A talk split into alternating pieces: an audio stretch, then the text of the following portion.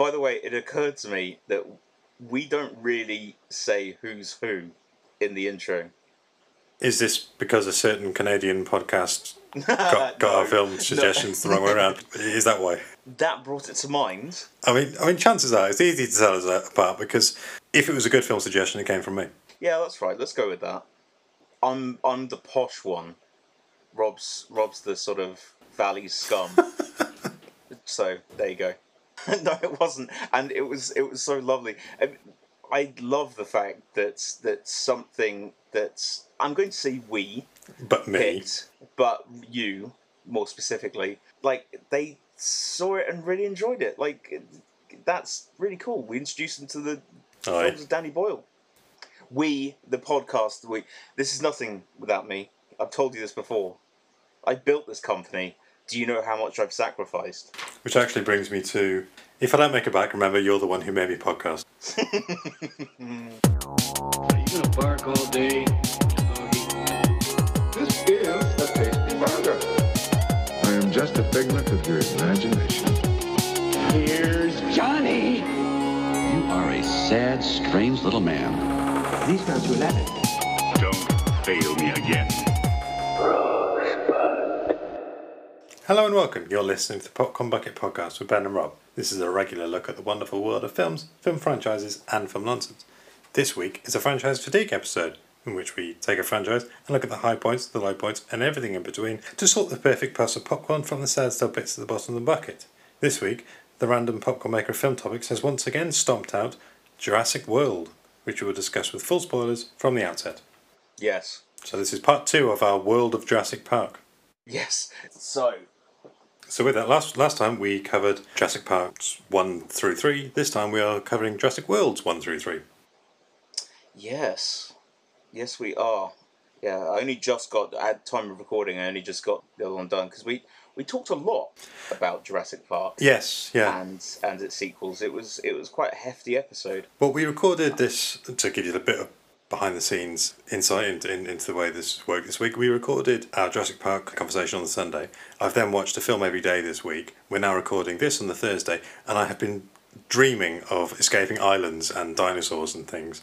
And there was a point I was in a meeting today, and somebody knocks over a cap, and I very nearly went. It's because you've got tiny arms like a T Rex. Wow, Yeah, good God, it's affected your brain. it has. Well, this is this is what happens when you mainline these things. You need mental breathing room between films. But I yeah I didn't do that either. So I've been and I've been playing Lego Jurassic World. I kind of want to be playing Lego, Lego Jurassic World or the management one you said, or rereading the books. I'm uh, fully in at the moment until we have another franchise. I must admit, I like I like getting excited about these things. Like Batman, it was all it was all Batman for a bit, and and now now it, it, I'm back to I'm back to dinosaur enthusiasm, and I don't know why I said it weird like that, but it, it's true. I'm I'm I'm all I'm all Jurassic up at the moment. I'm I'm down with the Jurassicness. So, where we left on Jurassic Park 3, which was, I think, released in 2001, there was going to be Jurassic Park 4. And in 2001, it was going to come from idea between, from Spielberg to expand the mythology and maybe get off, an, get off the island. In 2002, it was announced it would be the last in the series and would pretty much ignore Jurassic Park 3 and would be released in 2003, starring Alan Grant and Ian Malcolm. And it would have been about dinosaurs migrating to the mainland of Costa Rica and people trying to restrict the spread of dinosaurs, which is what the legacy characters would have been doing. And there would have been genetically engineered human dinosaur mercenaries, and Keira Knightley would have been in it as well, and it would have also had dinosaurs carrying weapons. In 2004, this was rewritten to centre around a mercenary sent by um, Hammond. I keep calling him Richard Hammond. Yeah. uh, to retrieve the canister that um, Nedry dropped in the first film, and with the plan, Hammond's plan was to create infertile dinosaurs to take on and attack the dinosaurs that were spreading because of the events of the previous films, and there would have also been a subplot of people training dinosaurs to catch drug dealers and dinosaurs wearing body armors. All these things sound like good films that look not necessarily good Jurassic Park films, but I definitely watch a film about dinosaurs catching drug dealers, just not Jurassic Park. And then this all stalled. In 2010, that it announced there'd be a new trilogy developed by Steven Spielberg and Joe Johnston, and nothing happened. In 2011, somebody started work on a game called Jurassic World, which would have had dinosaurs reaching the mainland, but that was then cancelled. And then in 2012, Rick Jaffa and Amanda Silver were hired, and Jurassic World was started to be written. And then Jurassic World was released in 2015, directed by Colin Trevorrow, screenplay by Rick Jaffa, Amanda Silver, Derek Connolly, and Colin Trevorrow, starring Chris Pratt, Bryce Dallas Howard, Vincent D'Onofrio, Ty Simpkins, Nick Robinson, Omar Sy, B.D. Wong, and Irrfan Khan. A new theme park, built on the original site of Jurassic Park, creates a genetically modified hybrid dinosaur, the Indominus Rex, which is, escapes containment and goes on a killing spree. Yep, that's pretty much it. Yep, so that was just to bring us up to date because I, I was quite interested in all the kind of the, the failed starts and the human dinosaur hybrids, and this concept art's been circulating on that for, for, for a number of years. You, if I remember correctly, aren't you a fan of the idea of dinosaur human hybrids? I like the idea. I think it's a nice trashy B movie. I I don't think it would work in the concept of Jurassic Park, but I think I would I would happily watch a film on dinosaur human hybrids. Oh yeah, I would as If well. you see I but mean. just but not a Jurassic just- Park film. yeah, keep it away from a Jurassic Park. You know, I've been listening to a lot that's not of the, that's not euphemism.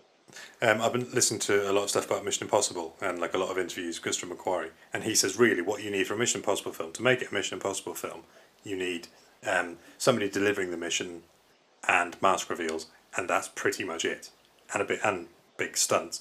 But you can pretty much play around as long as you've got those few things. You can pretty much play around with whatever you like with it. But with I think Jurassic Park needs certain things, and I think Dinosaur Human Hybrids is really kind of stretching the I guess the science is kind of based around a little too far. Yeah, yeah. Well, I, I think I think McQuarrie's being a bit self-deprecating there in in the fact that you know you need more than that for a Mission Impossible movie. Yes, there are certain points Key you tropes have to hit. I think. Yeah. Yeah, but um, No, no, sorry, not Yeah. saying that that's it's not saying that that's all you need, but those are the you need those key things for it to. oh yeah, well those are those are the series hallmarks. I mean, if you didn't have a mask reveal at some point, people would be like, "Yo, what the fuck?" Yeah. It's it's interesting because obviously we've covered the the apes, the Caesar trilogy, the, the, the the new Planet of the Apes trilogy, and obviously Rick Jaffa and Amanda Silver wrote the first Jurassic World. They were hired on the strength of Rise of the Planet of the Apes, from what I understand. And this one is weird Okay. because um because I feel it kind of hates itself. And this is not this isn't a new thing. People have been kind of saying that as well because it's got the it's got the meta narrative, right? You know how I've I've talked about it before, the Avengers uh, you know, or Avengers Assemble in this country.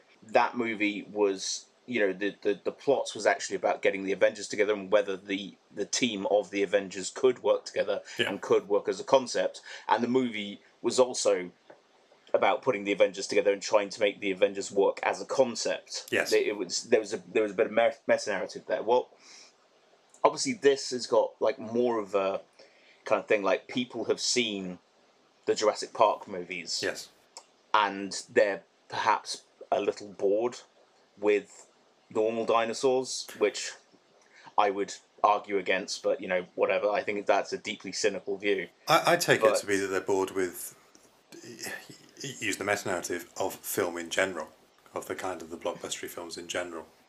It's not just dinosaurs, but there is. I- See, I, I sorry, you you carry on.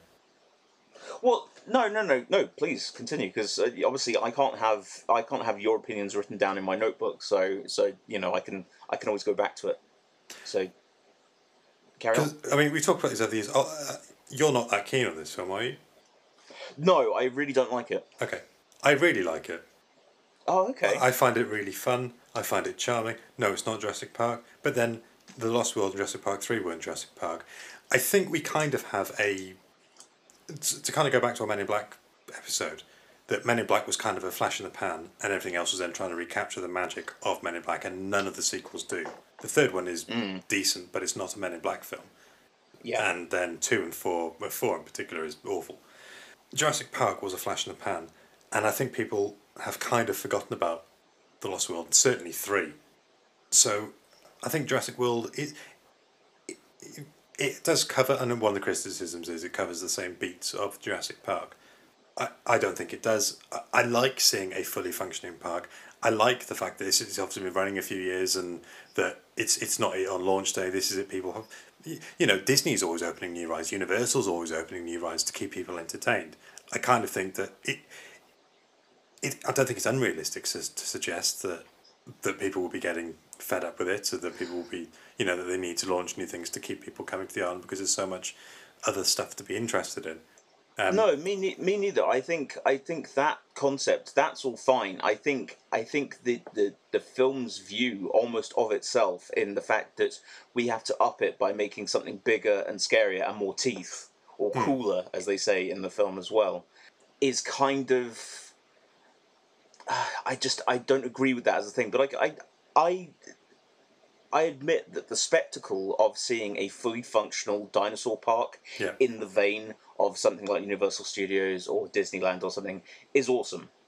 Like it, there's no there's no question. And I always I always thought that that was a missed opportunity in Jurassic Park. I mean, obviously, I understood what they were going for with Jurassic Park, the fact that it couldn't open, but like. Yeah. The fact is, you've got a lot of, of squishy bystanders. If you've got a functioning park, you've got got lot this, of visitors. This one's got the highest for- death count of all the film of all the Jurassic Park films. Exactly. So you've got a lot of kind of potential for dino carnage there. Yeah. Which is great. I mean, sign me the fuck up. But I think that there are there are things to it which you know like and I'm not made of stone, you know, kind of like seeing seeing the sort of monorail go into the thing when when the kid from Iron Man 3 Ty uh, opens that's the one um opens the sort of the hotel kind of balcony thing and it's onto the thing and you got the john williams Hmm. score it's awesome.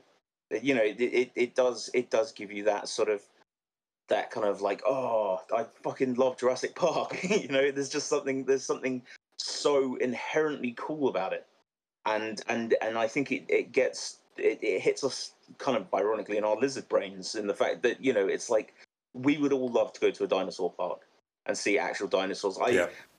having having a, a niece and everything, and and you know going on days out to just places where they have fiberglass dinosaurs. That's that shit is exciting enough. Uh, Actual factual dinosaurs, you know, I'd love that if it was safe.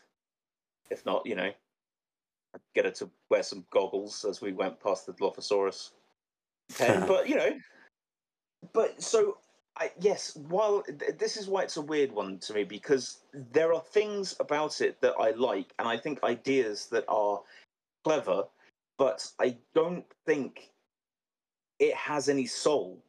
I think it's pretty soulless Okay. and and the, the the thing the thing that keeps coming back to me about it is the the constant reverence for Jurassic Park, the first film, and and I Yeah. I understand Yeah, yeah. you know why and everything, but then you got Jake Johnson in the control room, and he's wearing an original Jurassic Park T-shirt, and she was like, Yeah. "You shouldn't be wearing that. You know, that's don't you think that's that's uh, inappropriate?" And he said, you know, it was one hundred and fifty dollars or something on eBay, and all that Five hundred, I think, is, isn't it? It's, it's, it's a lot Yeah. of money for something you can. for something they could have explored the island a little bit more and found. But Well, no, because she says people died, and he goes, "Yeah, but the park was the original park was yes, legit." and that's that's what I mean. The constant kind of like. I can understand someone who works at a dinosaur park would, would um, admire something that was tried to, but it was kind of known as a tragedy. It feels like it's more saying, "We know the first film's legit. Give us a chance." And I, I don't know. I don't know. It, it it I don't mind. I, I, I see what you're saying, but I, I don't mind all that. Like Chris Pratt's first line of this is um, Brady is "Eyes on me," which is you, apparently him saying, "You know, I'm the character now." I don't mind. I don't mind all the nods. I don't think there's too many. I I think it is its own thing because you know it's the the park is opening, the park is functioning. I don't think it is its Yeah, own I- thing though, because it has so many. um, I mean, obviously, you know, it's part of the Jurassic Park franchise, so obviously it's going to have Yeah.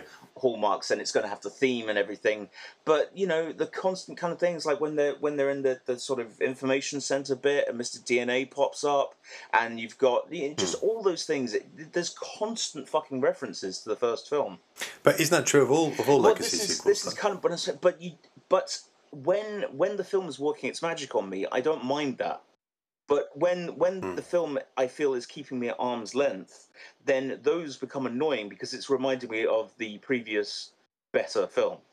And Hmm. I think I think that's the thing. And and and the weird thing for me with this film is that even the opening kind of just rolls me up uh, the wrong way a little bit because it's like I don't know why we have the raptor egg hatching with the Jurassic World thing when you have the bird fake out. I like the bird fake out. I, I do as well, but it would have been stronger without the fucking raptor egg hatching. Just, but, but don't you Okay. think? It's and they're just, they're just weird I like that. genuinely hadn't really given him. I hadn't really given him much th- thought. I like the bird thing. it's a good it's a good way of you know uh, obviously it's fake out it's a little bit tongue in cheek but it's also it's also acknowledging that you know birds are direct descendants of dinosaurs Is it not saying that this is where they were with the with the raptors hatching out of eggs? Now you got birds hatching out of eggs. no no it's it's just showing a Okay. raptor hatching out of an egg Okay.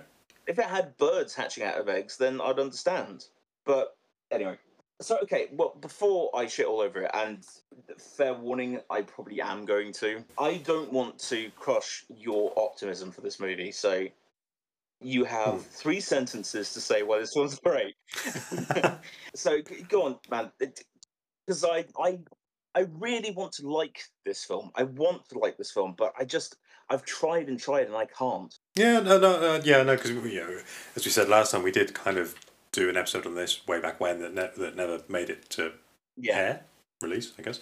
And yeah, you, you didn't like it then. I I I don't know. I enjoy it. It gets me in you know the right places. I don't mind all the, the sort of the callbacks and the nods. I, I like the Jake Johnson thing with the t-shirt. I think it's funny. I think he's a good character in it. He's nice, kind of mild comic relief. I like Owen Brady, but then I like Chris Pratt anyway. Um, I he seems to get a lot of backlash at the moment simply because he's popular and religious, which I don't quite get. But again who knows Although, if there is any massive scandal, obviously this is recorded before a massive scandal. I don't know. There is a scandal, you know, just in case. Apparently, there's an extra on one of the uh, on season two of Parks and Recreation, which was like 2009, where he is doing a behind the scenes tour, and then gets a text on his phone and says, "Oh, it's from Spielberg. He's offered me the part in Jurassic Yeah. Park 4. and that was like six years before I it was know, released, mental. which is nice. It, it very cool. I think it is different. You know, he's a different. He's more of an action hero than um, than Alan Grant was in the first film. He's not a dinosaur expert. He's around the time of being released. It was kind of equated that you do have people who kind of live with or live near lions and kind of can interact with them in a way that you or I couldn't. And that's kind of where the whole his thing with the raptors is. But what is his character arc? What's Uh, Owen Grady's character arc?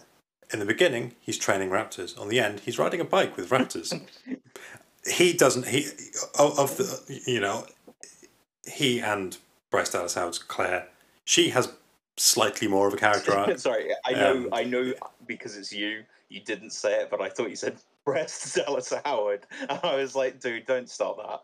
i definitely said Yeah, bryce no, yeah, know, but that's what i said maybe, bryce uh, maybe I'm just hearing what I want to hear. Who knows? what like ellie sattler saying i love ben yeah, I, I, I, when I was editing that episode, I was just like, I could just snip this out. No one need know. But you know, whatever. It's out there now. I, I I would admit he does he doesn't have the, the sort of the biggest character arc in, in this film possibly even over the whole Well, trilogy he's just. Um, he's just a manly man archetype, which is Yeah, yeah. fine in a way, but then it's just like I don't, I don't kind of get what kind of growth he he doesn't he doesn't seem to be a thing.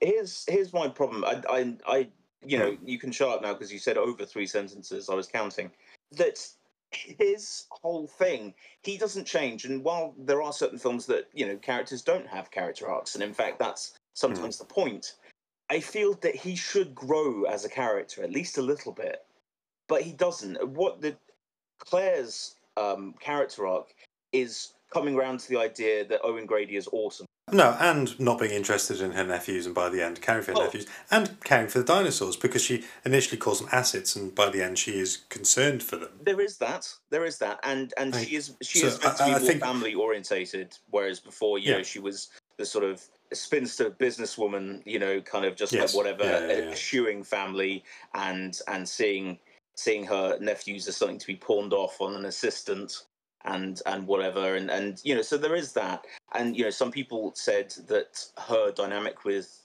Owen is sexist and I I get it to a certain extent. I do I do understand that when you're playing around with these archetypes and when you're kind of doing these things, a woman going from a being career minded to suddenly kind of feeling that oh wait I could have a family and this guy seems like a good start of that family.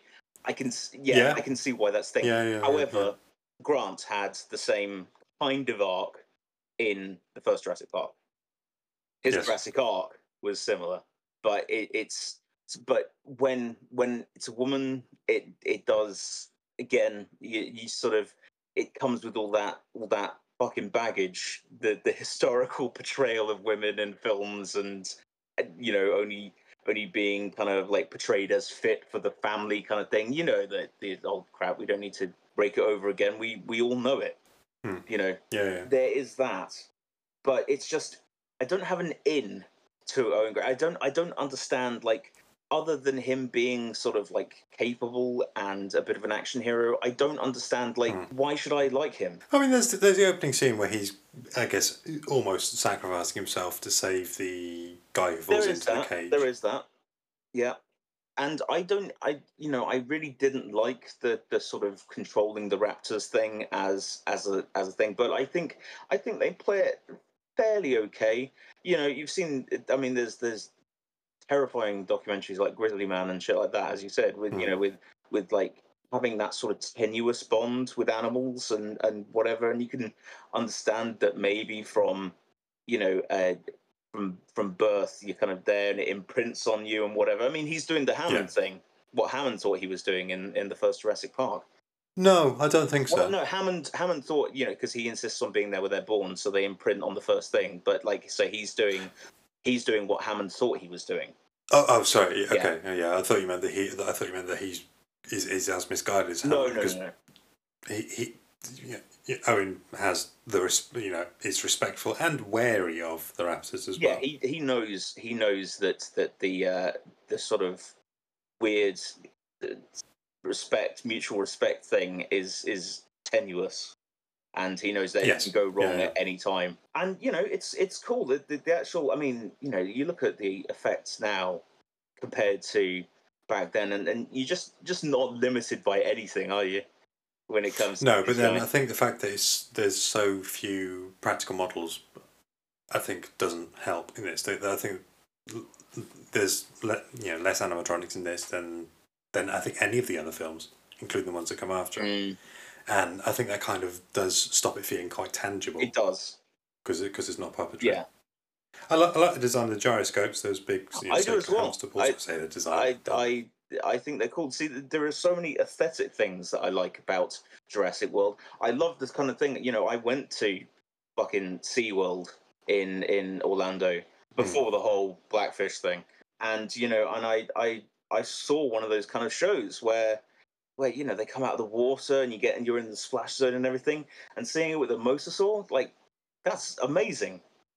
You know, it's uh, you would you would imagine being incredibly blown away by all that, and it, it's cool. And I love the the, the, the fact that the, the whole seating area sinks down as well, so you can see Yes, inside, yeah. you can see the tank. Spielberg's idea apparently. Yeah, well, people should listen to him. He's got good ideas, Yeah, yeah. I like the build up of the of the Indominus Rex as well. That you kind of because we said about with Jurassic Park three about how quickly you see the dinosaurs, and this one is is, is I think you're a good forty minutes or so in before you start seeing them properly, the dinosaurs. Hmm. And I like that the the Indominus Rex has this kind of build up like like it's a villain in a film, and you sort of see the scratches on the walls, and you sort of yeah no I think the reveal of that's quite good. I do as well, but then also it's a dinosaur with superpowers. I can't fucking, I can't. My, I don't know. My disbelief will not stretch that far.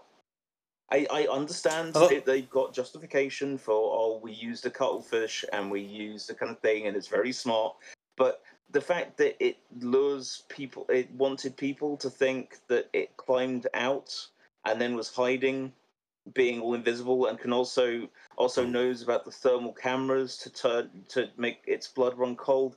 It hurts my brain, dude. It it I, I, I don't know because I, I, I find the yeah no, I do I do hear what you're saying, but for me I don't mind because you know the, there's a bit where Henry Wu says that you you know we put it with the DNA of a cuttlefish and this and that and that, so you you can't have the kind of qualities you want without the without the um, I guess the, the side effects, or the benefits of you know things not working like you expect. So almost everything is kind of explained away as genetics, and I don't mind that because it kind of fits. yeah yeah I like it when they go to the original building and they've got the, the sort of the jeeps. And apparently, they're meant to be the jeeps. What one is the one that the boys fix is the one that uh, Ian Malcolm's in, and the one that uh, Claire and Owen hide behind is the one that Alan and Ellie are in in the first film. Okay. Yeah, I mean, it has. It, it, you can't move for references, especially that whole bit where they end up on the in the original sort of visitor center. And they got the banner of when dinosaurs yeah, will be. Earth. exactly. And and and I don't know. I, I I I like all that. In some ways, I do find this like it has. I can- Uh, uh, 20, yeah, it's, this came out the same year as um, The Force Awakens and had several others. You know, a criticism of this and that film is that it is, it is a retreading of the original film. Mm. I think this to a lesser extent than Force Awakens, but a, defense of the Force Awakens at the time, and I think can be a defense of this, is that you almost need it to kind of re rehash certain elements to be able to bring it bring it into a new you know a new era, a new generation. to a certain extent, yeah. I mean, people people get mad when they don't get the thing that they expected. I mean, we know this because of the Hmm. Last Jedi. I think that. See, it's funny because because of my kind of more negative outlook on this film.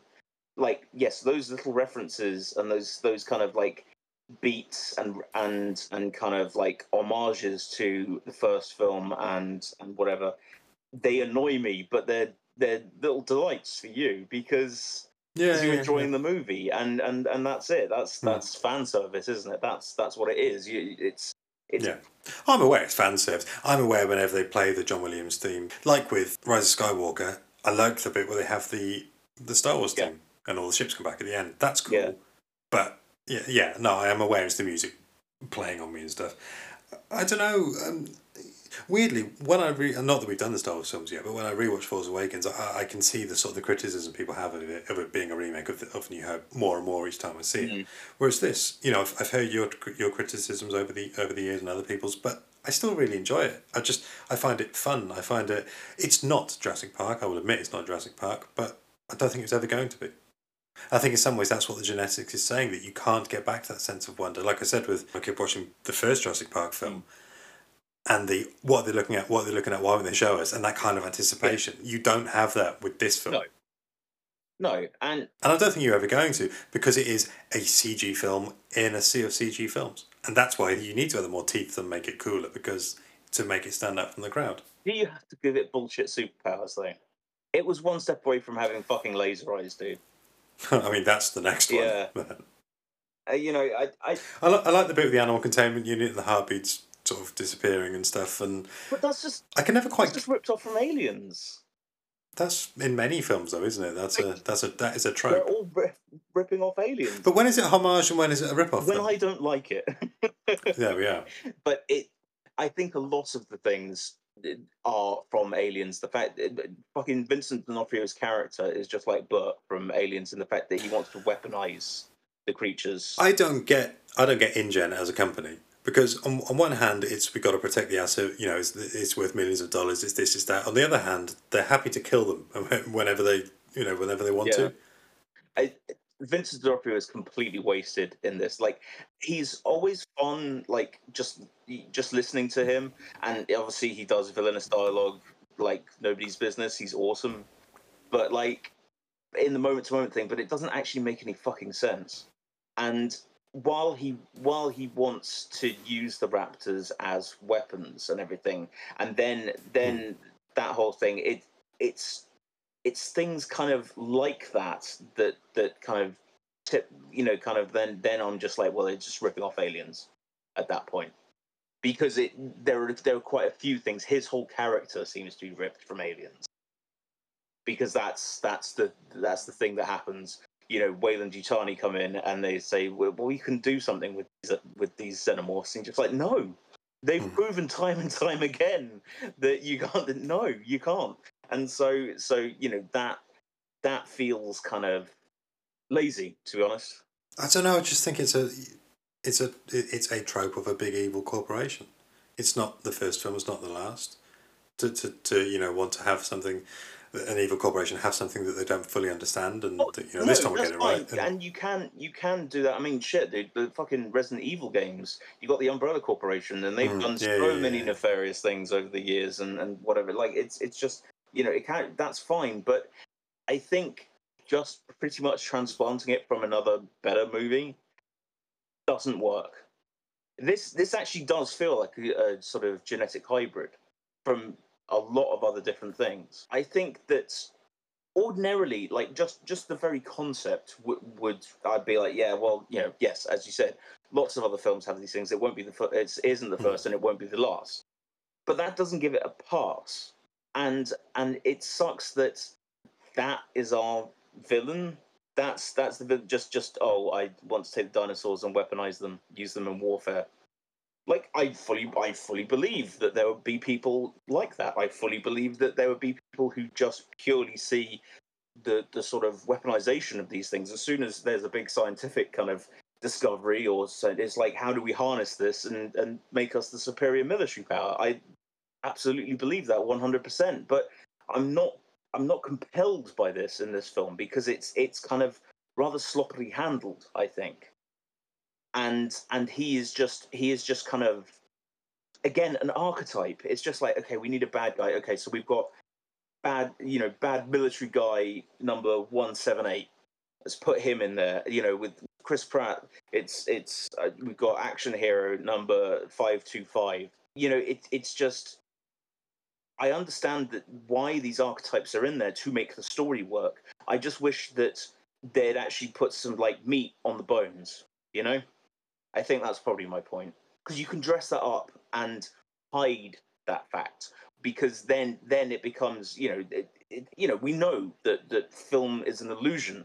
You know it, it's and Hmm. and as soon Yeah, as yeah, things don't stop, as soon as things kind of stop working for you, you start to see the machinations. You start to see the Yes, kind of thing yeah. behind it, and and so unfortunately, that's what happens to me with this film. Is that yeah, I yeah, see yeah, yeah. I see the kind of less than original plot contrivances, the the kind of the the archetypes bumping into each other rather than actual characters. I as I said, having not having a read on Owen Grady is is kind of is all right because I guess the kids are our main characters. Claire Yeah. maybe as well. I mean, Claire pretty much is, I suppose, but like we're you know, the kids are our way in, and but the kids don't have characters either. They're given things to do, but like you know, obviously the the scene that always Well, gets I mean, the brought younger- up the- is the- the divorce thing. Yeah, I was going to say the younger one is, and I think I think that's done really well, and and also that like with the parents, like uh, Ju- uh, Judy Greer and I want to say it's the guy from Modern Family, but It at the isn't. beginning where um, he isn't. No, it looks like him a little bit. You know, as soon as they say goodbye at the airport, I guess um, that you can tell that although the kids don't realize they're not Yeah, getting they were on. putting up a front And for the when- kids, and and, Yeah. and and when she's and when she's on the phone to when Judy Greer's on the phone to uh, to Claire, she's in a lawyer's meeting about it, Mm. and obviously the, the you know the younger kid is observant and, has and has worked it out, and and sort of you know is, is clearly scared throughout it, and you kind of got the older brother.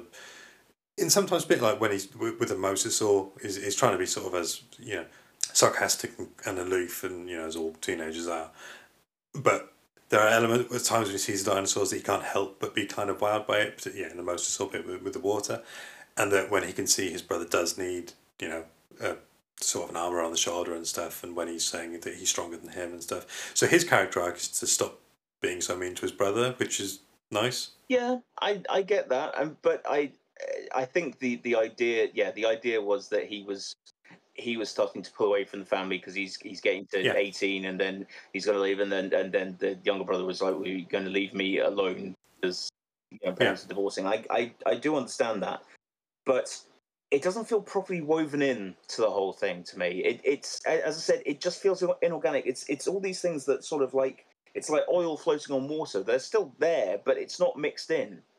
And But then arguably that was that was true of Lex and Tim in the first one because what's their plot? They're just there to scream, and be chased by dinosaurs. well, I mean, They're only there to serve they- um, Alan's yeah, story. Yes, but they weren't our way into the story.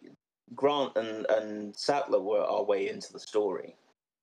The kids were just Okay. were just yes, they were there to facilitate the sort of the arc of Alan Grant, but it, but they weren't our way in. If if we had started at their house and they get you know the presents and the invitation from their grandpa to go to the opening of Jurassic Park, and then we followed them throughout the thing, then I would expect an arc. But they are secondary characters.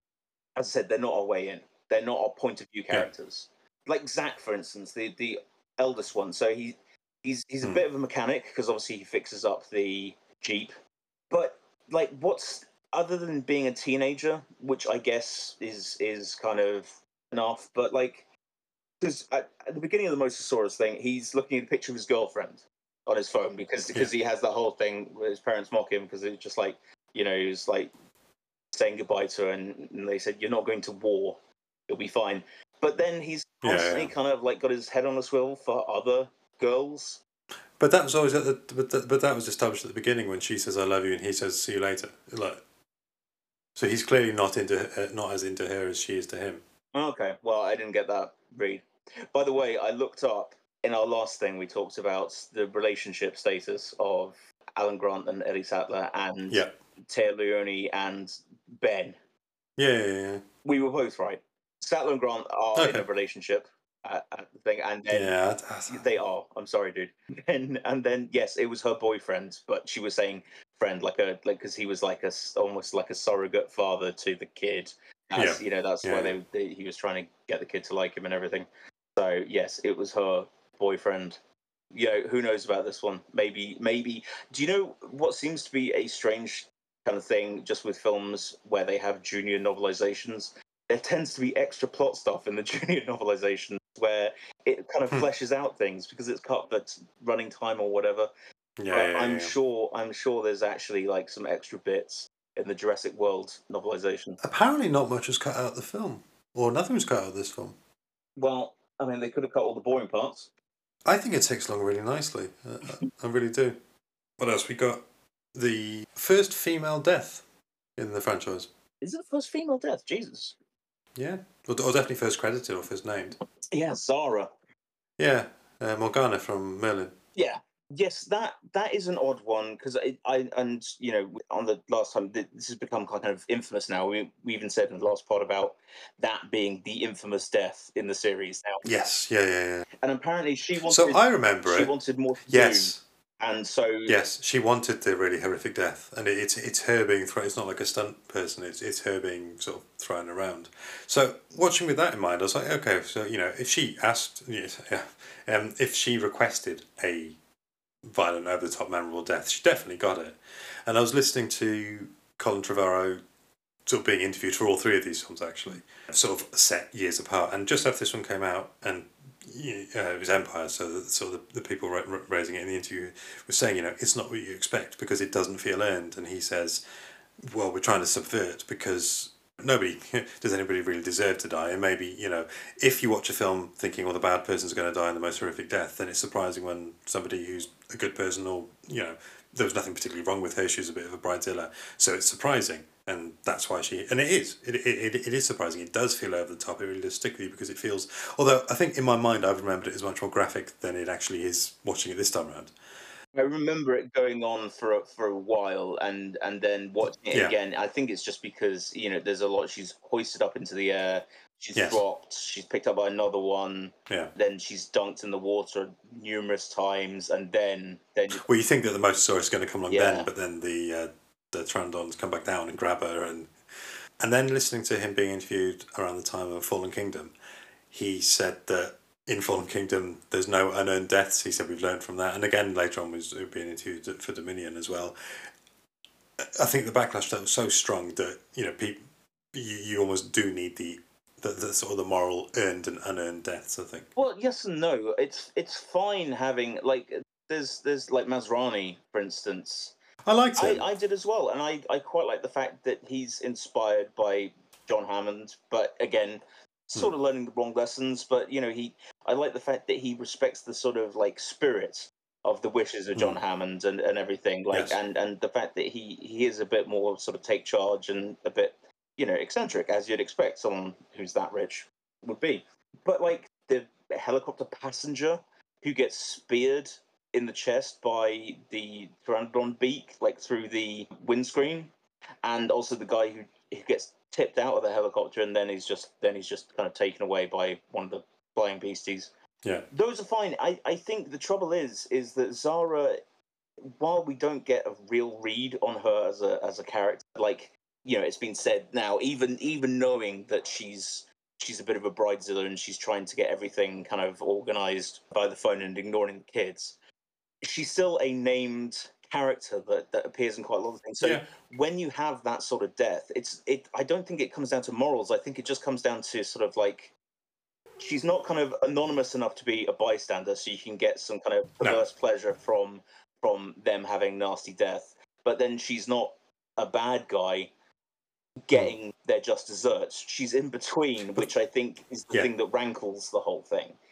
Yeah, but that's what he meant at the time that it was surprising, and then he did say that he learned from it for the future films. Yeah, but but that's the thing. th those those are all like promo circuit type things, though. Like you don't actually, you know, they're always there to promote the kind of. You, I mean, plenty of directors will will say at the time, "Oh, well, we we we decided to do something new with this whole thing," and then when it comes time to promote the sequel, they're just like, "Well, we've learned from our mistakes," because they'll just fucking say anything. Yeah, but there probably, but there probably is an element of that though, because th- there isn't an unknown death in the subsequent films, any on like that at all. No, no, no, no, there isn't. And uh, but it's it's weird that that sort of memorable kind of thing it sort of galvanized a lot of things about people. And I I have to I have to believe that it's because it is kind of like maybe a hint of something that's a bit darker, a bit edgier to the movie. Because the, the people that we've got like dying before, I mean, the the Indominus Rex is so big it just it just munches people or stomps on people. Yeah, yeah, yeah. But there's always the, the nameless ones, and they kind of, you know, don't really matter. Yeah, in, in, a sense. But you say it's a named character, and, and, and that, and all some of that. There's been a bit of a focus on. Um, I think if it had happened to uh, Vincent D'Onofrio's character, Hoskins, Yeah, I think his Um, name's Hoskins. it wouldn't have had. It would have been a memorable death certainly, but I don't think it would have had the kind of backlash it did because that No, would have been, not. been earned. Well, the thing, the thing for for me, other than him getting his hand bitten, is Hmm. that they cut away when he gets munched on by the Velociraptor. Yeah, whereas, whereas with Zara, we've got her entire death in glorious Technicolor in fucking three D as Yeah. well. If you see, if you saw yeah. that in cinemas, you know, like it, it's it's a weird, it's a weird kind of thing of focus. I mean, obviously, that is the thing that people talk about. That and the fact that it Hmm. has become the series' infamous death and everything. Like, Yeah, It- yeah, yeah. but I have to, as I said, I have to believe it's because it it hits that sort of middle ground where it's not anonymous enough to be fun, like shooting zombies, because everyone loves shooting zombies. Hmm. Because again, you can disassociate them from being people. They look like people, but they squish like zombies. And then you don't have the sort of oh, I'm a bad guy and wait a minute, oh no, my just desserts. You, you you have the middle thing, and I think that's what makes it so kind of because it is a chilling death. It really is hmm. Yeah, yeah, yeah. it's it's it's horrible. It's an ordeal. I mean, even if she if she did survive that, that should be in therapy for the rest of her life. That's that's some trauma right there. It's an odd one because, as I said, I see these elements working, and there are certain things I really like. I think most of the effects are top notch, like really good stuff, and and they they do a good job of kind of recreating some of that wonder, some of that kind of like you know seeing these these animals in their kind of like when they're going around the gyrosphere and they they see the kind of ankylosaurus and things like that. I it's cool. It, it- that is cool Michael Giacchino did the music, so we'll we'll return to the um, feature, which now has the name of Michael Giacchino. Oh no! What a great pun! Oh fuck! Owen knew nothing. Uh, No, no, sorry, Indo- sorry. uh, Can I? Indominus Rex, but Rex is in Oh. W R E C K S. Gyrosphere of influence. Uh, Rap to your heart out. Growl and makeup. Nine to survival job. He's a nutcase. I like him. I do too, but I will say I don't like this score either. Apart from the bit when it's uh, John Williams. Apart from the bit where it's the Jurassic Park theme. Guz Khan became famous because of this. Do you know the comedian Guz Khan?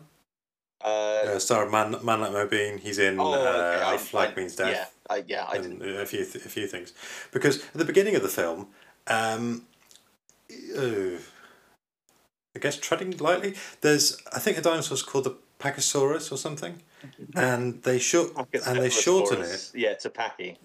Yeah. That, yeah, and so when he because I think I don't think he'd done much comedy, but he went to see it in the in the cinema, and then so he then recorded himself pretending to or tr- trying to because they repeatedly say the the the Packies are out of containment and stuff.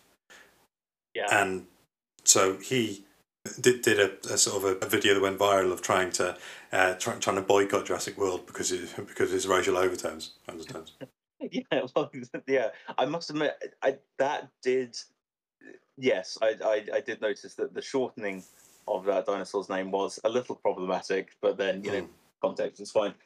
It's funny. This is probably the funniest one so far. I like the Jake Johnson character of when he you've got the kind of the trope of him and the him in the control room and the girl, and he goes to kiss her and she goes, "I've got a boyfriend." I Yeah, quite like.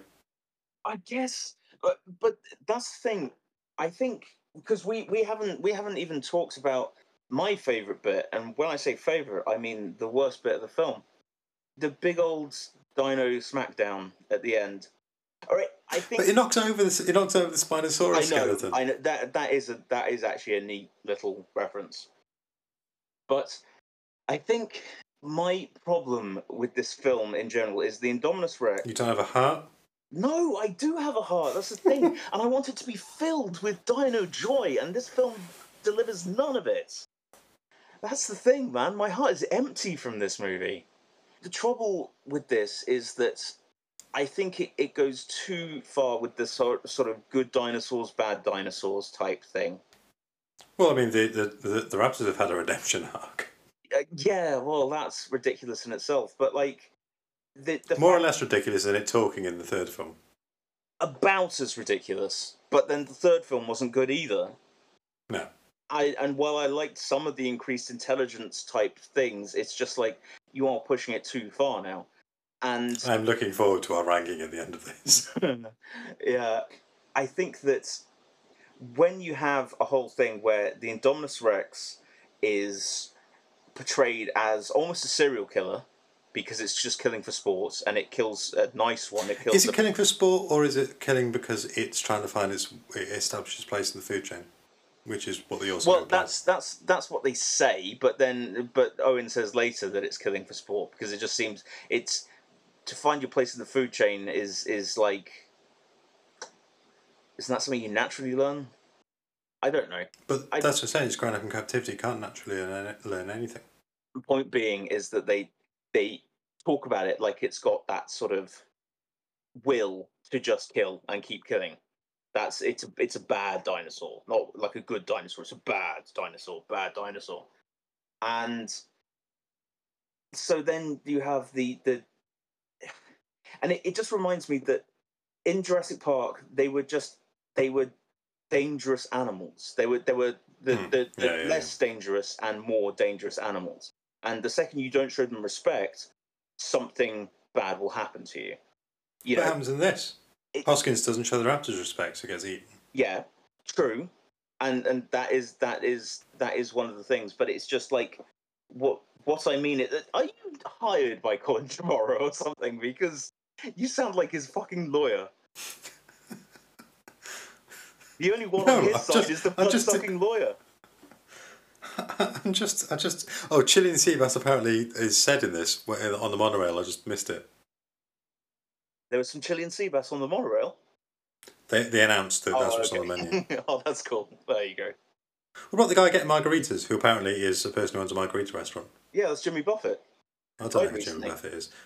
Did he? Okay. Yeah, But he I, I, yeah, he I, I like had a song. Margaritaville, and then had a Is that why he's getting margaritas? yes, he had a successful Right, okay. successful uh, restaurant line called Margaritaville, and so that's Okay. him with the margaritas. Yeah, and he died very recently. In fact, he was, but he was like so famous singer, but then managed to parlay it into being an entrepreneur, and he was worth billions, I believe. Anyway, that's beside the point. So when you have the the good dinosaurs, bad dinosaurs type thing, I think I think then then there comes an interesting thing where obviously Chris Pratt uses the Raptors to find the Indominus Rex. The Indominus Rex spent a few semesters in Raptorland and can speak Raptor. No, it's And- because he's got. Yeah, I know. Got I raptor- was raptor I was joking. It's How to Train Your Dragon 2. I was joking. I know. so so it's Raptor. So then the Raptors turn on Owen, and then then but then they don't later, and you have a heroic kind of comeback thing where Blue's there, and you practically have him like the fucking raptor nodding at him. I, they personify these these dinosaurs way too much for my liking. It's just This um, there's a, a Stewart Lee quote about Godzilla, and about how it's a it's, it's something like it's a gigantic radioactive forty foot lizard that inexplicably has a, hor- a human moral code, yeah. and that is kind of that, yeah definitely this trilogy. I'm constantly reminded of this whenever like there's pretty much a dinosaur winks at the camera or, or shares a nod with Chris Pratt. But- I don't mind it. I think that going from something like Jurassic Park and and help the Jurassic World brings up the fucking first film enough, so I feel justified in doing it. But we've not gone from Jurassic Park. I know- We've not gone from Jurassic Park. We've gone from The Lost World and Jurassic Park 3 to this. So it's, it's, it's not a straight line from one to the other. No, but they it's meandered through. That's what I mean. So this is not the first film of the franchise to not be as good as the first one. Yeah. Should we move on to Fallen Kingdom? No, I just want to say one one last thing. That's going to be edited out. I'm really annoyed you're editing this one now. I think that the the final fight is kind of stupid, and I also feel in, sorry for the Indominus Rex. It didn't ask, But it's the it- bad dinosaur. But that's what I mean. It didn't ask, just the same as all the others. It didn't ask to be fucking created. Yes, but they didn't in Jurassic Park. So is that unfair of the raptors that were only doing the what they were thinking of that the, then Tyrannosaurus comes in and kills them? But again, that was that was the T Rex. The T Rex was operating on a level. The T Rex wasn't doing it to save people. The T Rex was doing it because it's a This, fucking. this T-Rex wasn't doing it to serve people, it was doing it because it wanted to be the alpha. Hmm, I don't know, man. I It just so happens that she let it she let it out. yeah, I do like the, the the eyes shining in the dark before it actually is properly revealed as well. The sort of beetle black eyes that you see before it follows her out. But uh, yeah, this this film just doesn't. I I can I can appreciate the spectacle of it. I can appreciate that the fact that they did the thing that I would have wanted, which was show the functional park and then show a lot of people getting murked by random dinosaurs. Super cool with that. The rest of it can do one. The fact that so many people were just like absolutely in love with Jurassic World kind of really again, I'm on the outside here. I, I just I just don't feel it. I wish I could. I genuinely wish I could. I, I want to be hmm. part, and I would be. I defend some of the dumbest shit sometimes, and and I would love Jurassic World to be part of that, but it it just isn't. It just isn't for I'm me. interested to see how you move on now to Fallen Kingdom. Fucking sucks. Uh, this could have been a much shorter podcast if you just start off with this. Okay, well, okay. So give us give us the intro for Fallen Kingdom then, because shit, we got I was going to. uh, we got another two movies to go yet. So let's. Released in 2018, directed by J. A. Bayona. Oh, actually, interestingly, in the interviews for Jurassic World, Trevorrow said that he wasn't. He thought it would work best like Mission Impossible, that you had a different director for each film. This was before McQuarrie directed the most uh, sort of the run of Mission Impossible, and he said that he was interested in some Spanish horror directors directing the next uh, installments. And J. A. Bayona is one of those. Starring Chris Pratt, Bryce Dallas Howard, B.D. Wong, Jeff Goldblum, Toby Jones, Ted Levine, and Rafe Spall. when the island's dormant volcano begins roaring to life, Owen and Claire mount a campaign to rescue the remaining dinosaurs from this extinction level event. Now, do you feel bored because I hammered you with my Jurassic World opinion? I don't mean like one, I just mean I talked a lot.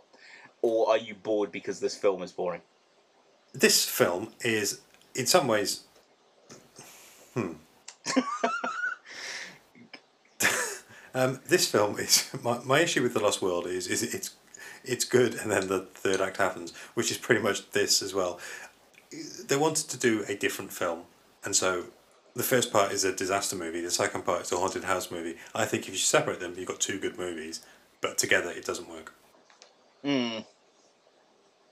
Um, I like that you've got Lockwood played by James Cromwell. Yay! Um, I, I'm going to call it fast Xing himself into so like I was there all along. yeah, yeah, I must admit that does feel like you know. Oh, I was Hammond's secret partner. It was me and him. Yeah. Me and Hammy. We were we were the best of pals. oh, just just just that shot. Yeah, yeah. And I know lots of films retcon, but Fast X I think does it the most over the top twice. Yes. in one and, film. and this is Um, definitely one of those where it's just like, so why hasn't he been mentioned before?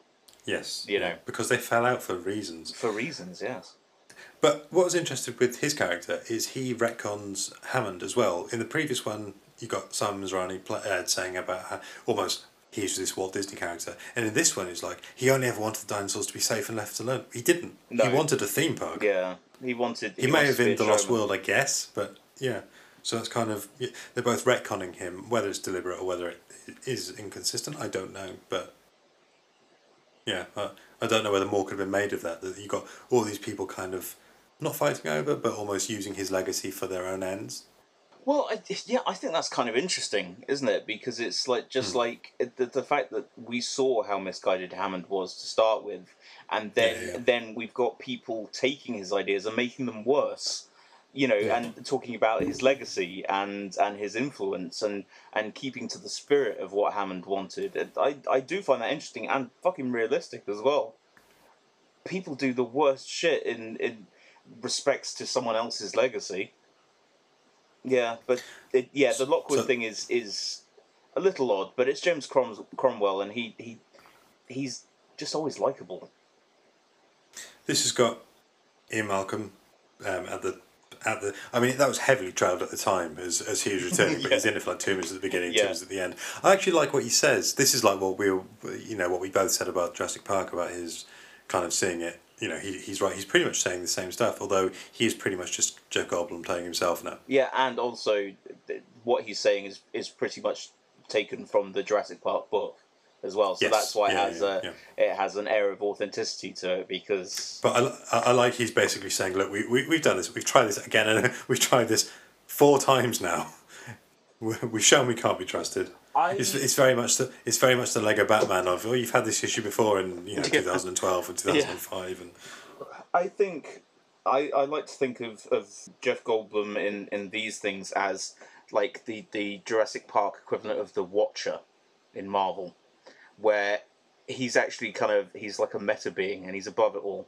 So he's actually making a commentary on the actual thing because let's not forget in Dominion he says Jurassic World, not a fan, yes I know I know and says quite a few things which are just meta yeah. meta and critiquing the thing. So if if Yeah. you if you watch this film, Isn't there a bit where he says about why the- something about why the uh, dinosaurs instead of locusts? I th- I think it's funny. It's like he's preempting. yeah, I know that that's what I mean. If you watch it as he's some sort of like meta being, kind of just floating through a film's narrative, and it's a Jeff Goldblum movie, so why wouldn't Well, you watch he- it like that?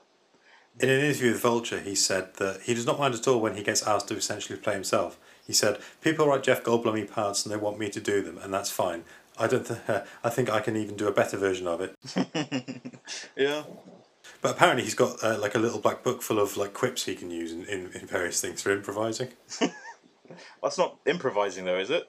No, sorry, sorry. Is it? Is it? He'll say, "Director, do you want me to use this?" Oh, okay. Yeah. I like that uh, this uh, when when you first meet Chris Pratt that he Chris Pratt in this he's building a house, which is possibly what he does in real. He does that sort of stuff in real life anyway. Yeah. But I would have liked him to have been like, I don't know, like sewing a dress or something. He's got to be such a manly man. Dear God. because he's an archetype. He's not a real human being. Yeah, I, I- but I think that's him. I think, with the exception of Star Lord, that seems to be what his career has been at the moment. He he's often playing an archetype.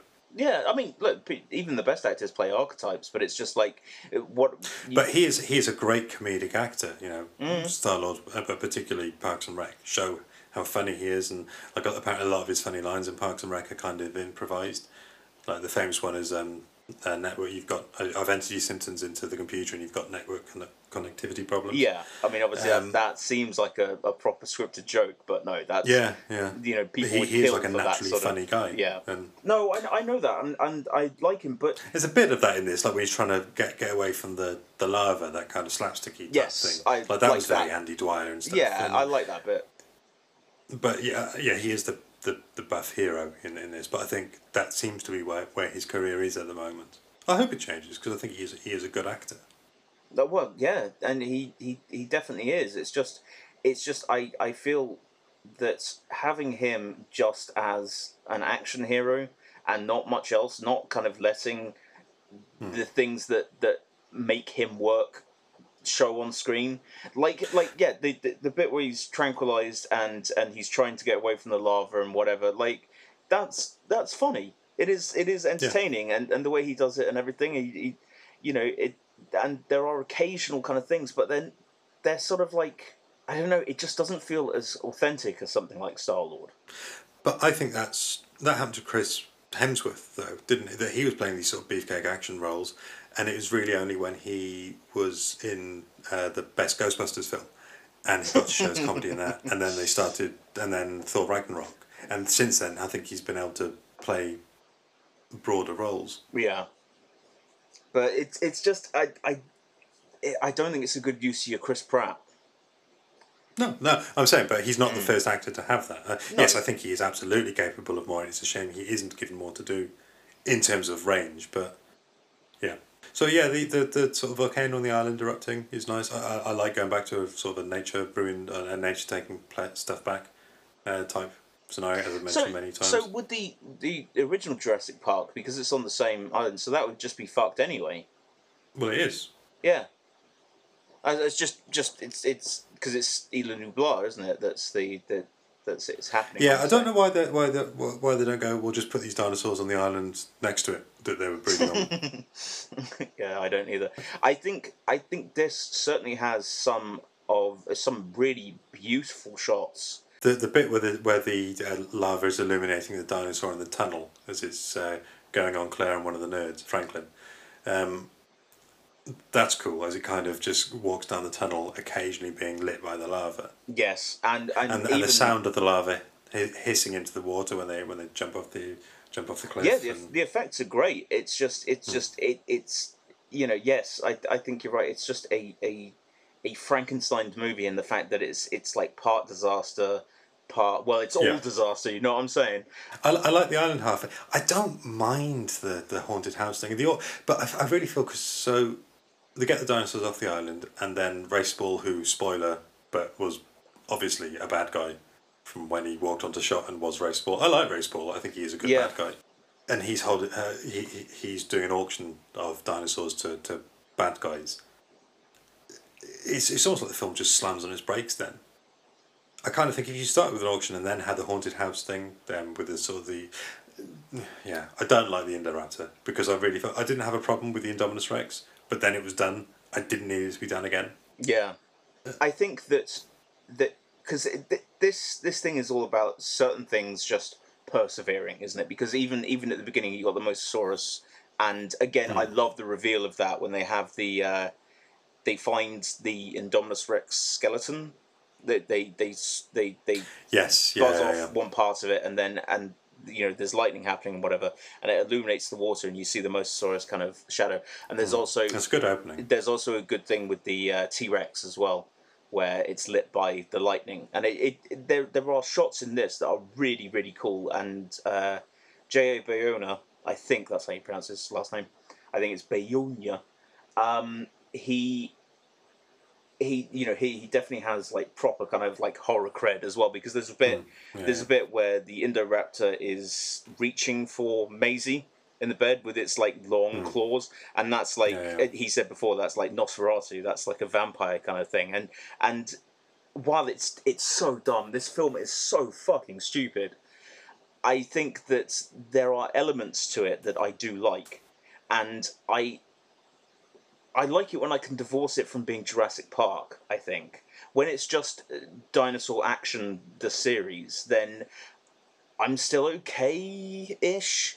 But then the, it, there are certain things that I just can't get on board with. And once they get off the island, the fact that they've gone, okay, we need to save the dinosaurs now, and you know Claire's arc being like, yeah, and as you said in the first one, she calls them assets, and and Owen Grady says, you know, they're animals. You, they're hmm. not just assets. They're not just hmm. you know numbers on a chart. That whole thing and her her being like a a kind of dinosaur activist now and everything, and that being like a thing in the world because everyone's aware of dinosaurs and and and their whole thing. That's interesting, but I feel that the whole thing with Blue the Raptor is kind of not good. Not to put too fine a point on it, and I think that that then it's a big old disaster and the fact that you again there's there's too much there's too much personification of the animals the fucking brachiosaurus when when the Oh, yeah, I know, but it's but that's the thing. It's Dude. it's an awe moment. It's a kind of like it's like saying "fucking wait for me" and shit. Like, and then dying sadly.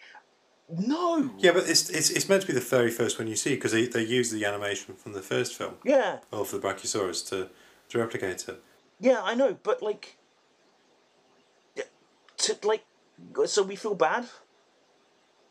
Yeah, so well, you meant to feel bad. Yeah, I know, but like, what I'm saying is that it's it's still So you've never felt bad at a film th- with an animal. no no. You enjoy didn't didn't you enjoy Marley and Me? I didn't enjoy it. It's I tell you what, other outside of that that whole kind of thing, it's actually a pretty mid movie. I mean, it it, it, it manages to, to you know hit certain emotional kind of things, but like it's not a fucking you know absolute slam dunk tearjerker. Oh my god, I was weeping from the No, but you've frame. never felt sort of. Yeah, no, of course I have, dude. I'm. So I'm what's your issue with it? okay i'm saying that the personification of it is too much it has to be it has to almost be calling out to the fucking ship it has to be kind of doing that i mean it, they could fucking swim for one it's it's too much giving these these things too much kind of emotion and whatever we should we should kind of be sad that the animal is is dying rather than be, being emotionally manipulated and saying look it's bad that this animal is dying I, I, maybe I'm not my point. It, I'm saying it's stupid, and I'm saying that they put way too much character into these animals for them to be. And I realise we're talking dinosaurs and we're talking fictional shit, but it doesn't matter. It's they are. Again, they've they're there are good and bad dinosaurs now. There are there are ones that that you know it's tragic when they die, and then other ones where it's completely fine when they die. But that's been true throughout the throughout the series. But Like, they were when- just animals. with- they were they were pro- no, the tricer the triceratops yes was sad. Yes because it was sick. yes, you've proved my point. Yeah, but you still feel sad for it when you don't with the raptors at the end. That's always been the case with these films. No, it hasn't. It ha- Why? Why hasn't it? Where's the difference though? Did you feel sad for the tri- tri- triceratops? No, For the purposes of the conversation, no. no. Well, just you. You feel. I don't feel sad for it. it. It's obviously it's the whole thing is that you know it's sick. I wouldn't want it to die or anything. But like you know, it it's the fact that they get to see it up close and everything, and and that's kind of whatever. It yes, it is sad, but what I'm saying is it doesn't have this complex moral thing. Yes, I understand that the Raptors were kind of basically the villains in in the first film. I understand that, but what I'm saying is they didn't they didn't personify them as much as they do here, and I feel I feel manipulated by it. I feel like it's some cartoon shit rather than even though you know it had the whole thing with raptors opening doors in the first one. I I th- but I think there is a there is a big difference between how the dinosaurs are portrayed in the original Jurassic Park to how they're portrayed now. and I think I think the fact that they are less animals and more personalities is detrimental to the whole thing.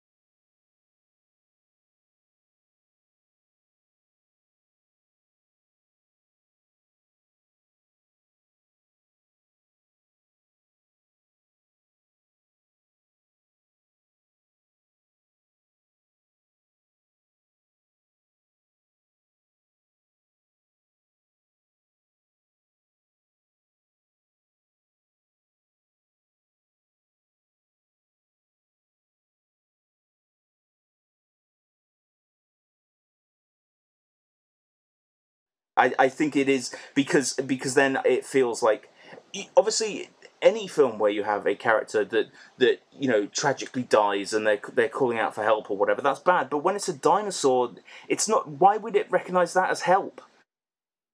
I don't know I sound like a raving lunatic but these are You do. but what I'm saying what I'm saying is I think the portrayal is too cartoony. I I think it's it's putting too much human like emotion on animals which I don't know. I think it's to show that we that, that, that we've got responsibility for them. I think. yes in a way but again it's just like i don't know i i find i find the whole thing too cartoonish and uh, i mean and this film takes it to the fucking nth degree with the indoraptor when ted levine is is no, he's grinning. yeah i just but that's what i mean. You may as well. You may as well put his put his claw up to his mouth, wink at the audience, and go. Shh. yeah i know it's some fucking bugs Oh yeah, bunny no, no, shit I, know, I know, I know. yeah I know, and i know you're, you're just busting my balls and whatever but i i can't But no, I, I don't. As I said, I, I, I'd happily watch the Extinction Jurassic Park movie. I'd happily watch a Haunted House Jurassic Park movie, World, World movie. Together, I, th- I don't think they mesh up that well. W- weirdly, I think with most of. So if we treat them as two as as, oh, as two trilogies as, as they are, and to get to get ahead a little bit, um, I think in the first film in both in both trilogies, there's nothing I'd remove. In this in the second in the second and third films of both trilogies, there's loads of stuff I'd remove. Mm. I think with Fallen Kingdom, there are so many elements that that aren't quite working together, and while it looks nice in in parts, Hmm. it it's just it's not a complete movie. It, it, there are so many just like half baked ideas and whatever. I I get what they're sort of A of lot of them they with the for sort of Fallen Kingdom, apparently. with, yeah. Well, the, the the whole thing with the cloned daughter and the Yeah, granddaughter Well, th- that was fairly obviously signposted. Yeah, and and and I I get that that would be that would be kind of an interesting way. It's just I think I think they they've they've lost sight of what made the original so good in a lot of ways. I think uh, they possibly lost sight of that by Jurassic World. Uh, sorry, The Lost World. Oh, definitely. Jurassic Park shouldn't have been a fucking franchise. Full stop. I mean, Probably not. the the, Yeah. the film is actually saying that that the the fact that the park shouldn't open and it shouldn't be a hmm. fucking franchise. You know, I mean, it's weird to that they've persisted, but but not really because people love dinosaur action. I mean, the first one didn't that make nearly a billion or a billion? I think the second one did as hmm. well. Third one, damn near. You know, Jurassic World toys. I mean, fuck. I was in I was in Smyths Toy Superstores. A little plug for them. I should get get some free catalogs from them. And they had shelves of dinosaur toys. And so, so it, and I think they're selling well. These things. There was a Stegoceratops, I meant to say, for Jurassic World for the first one. That Originally, there was going to be a hybrid of. They were going to encounter a hybrid of uh, Stegosaurus and a Triceratops. So they made a. They never put it into the film, but they made a Stegoceratops toy, oh wow! which is, looks, you know, as you'd expect, as uh, Triceratops with Stegosaurus spines down his back or plates down his back. Do they have like a little button that you press it and it goes "Kill me"? No, it just never made it into the final film. It's an in- interesting concept. so this, I like the last shot of this where you sort of see the dinosaur, which is you know our T Rex. Is the one from the from you know the last film and Jurassic Park roaring at a lion. I quite like that. I what was interesting. Oh, oh, and actually, hang on, we've missed Michael Giacchino. No, what a good pun. Okay. Is this going to be the, the end of our um, podcast? we do seem to have absolute contempt for the others' opinions at the moment, though. I think it's just. I, don't, I, No. I see where you're coming from. I just, It's- just you. It's just right. So I'm not. I'm. That's the thing. And look, and I'll, I'll I'll put it simply. Genuinely, I am. I am jealous of your enthusiasm for Jurassic World, and and I I like the fact that you can see the good in Fallen Kingdom as well. But I think the films. To me, Jurassic World started off dumb, and then they get progressively dumber. Um, I, I, I'm actually. I wasn't looking forward to rewatching Fallen Kingdom. Um, I really didn't enjoy it the last time around. We did it for this. It's not as bad as I remembered. I think. I, I don't think the third act works. I, I think it's the, the auction. I think really spoils it. I think if it had gone straight in, maybe to the haunted house stuff. The auction idea is nice, but I just think it would have been a better film. That that whole bit. Yeah, and also also they're going for surprisingly cheap. Yes, yeah, yeah, I- yeah. that's- yeah, but they're all, everything is surprisingly cheap. Like when they say the the uh, the Indominus Rex costs Rex costs like six million to make or something. It, always feels Yeah, the, you the just costing's like- always a little off. Yeah, yeah. So Michael Giacchino, no, what a good pun. Cool. This title makes me Jurassic, Nostalgiasaurus, Lava Land, Keep Calm and Baryonyx, Raiders of the Lost Isla Nublar, Jurassic Pillow Talk, How to Pick a Lockwood, Nice. Shock and Auction. Oh, Thus begins the Indo Rapture. okay. You can be hard headed. Yeah. Between the Devil and the Deep Blue Free. Fuck off. There's something about Maisie. Um, Declaration of Indo Parents. Oh, Jesus Christ. And at Jurassic World's End. Yeah. I, Uh, I, I love, I love him. I, yeah, I do too. I, I think. Oh, yes, that that is that is quite the collection of brilliant but shit puns. I, I, I it, it, they, they really. I love him. Yeah, no, I like them. I really like them, but they're they're just on that line.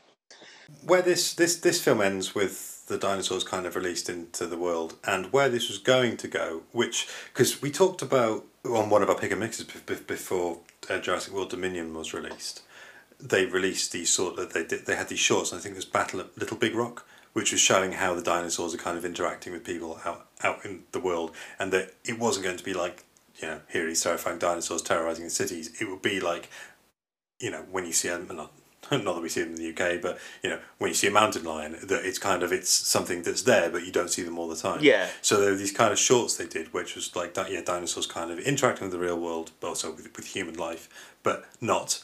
There's a dinosaur in San Diego drinking from a swimming pool type stuff. Mm. And so I was kind of hopeful for Dominion, and it was going to uh, like when they started hyping it up, or when they announced it, it was going to be about that at the end of Fallen Kingdom, it, it would be unrealistic to assume that Henry Wu is the only person to know how to genetically code dinosaurs. So it was going to be about all these different companies, kind of, and what they were doing. And I'm not entirely sure it's the film you got with Dominion. No, no. I So- I must admit, I I kind of thought that that the ending of Fallen Kingdom um, had some promise because it was showing that the the hierarchy had changed and not in a Black Adam way, in a real in a real way. Uh, like you said, with the the whole thing with the um, with the Tyrannosaurus roaring at the lion that was roaring back.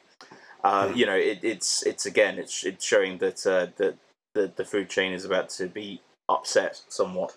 But I think the the funny thing with that is that I know. By the way, did with Dominion, did you watch the extended edition? No, no. Well, hang on. Uh, right, are we into Dominion? Yeah, yeah. uh, Let's go for Okay. So, four years after the destruction of, of Isla Nublar, Biosyn operatives attempt to track down Maisie Lockwood while Dr. Ellie Sattler investigates a genetically engineered swarm of giant insects.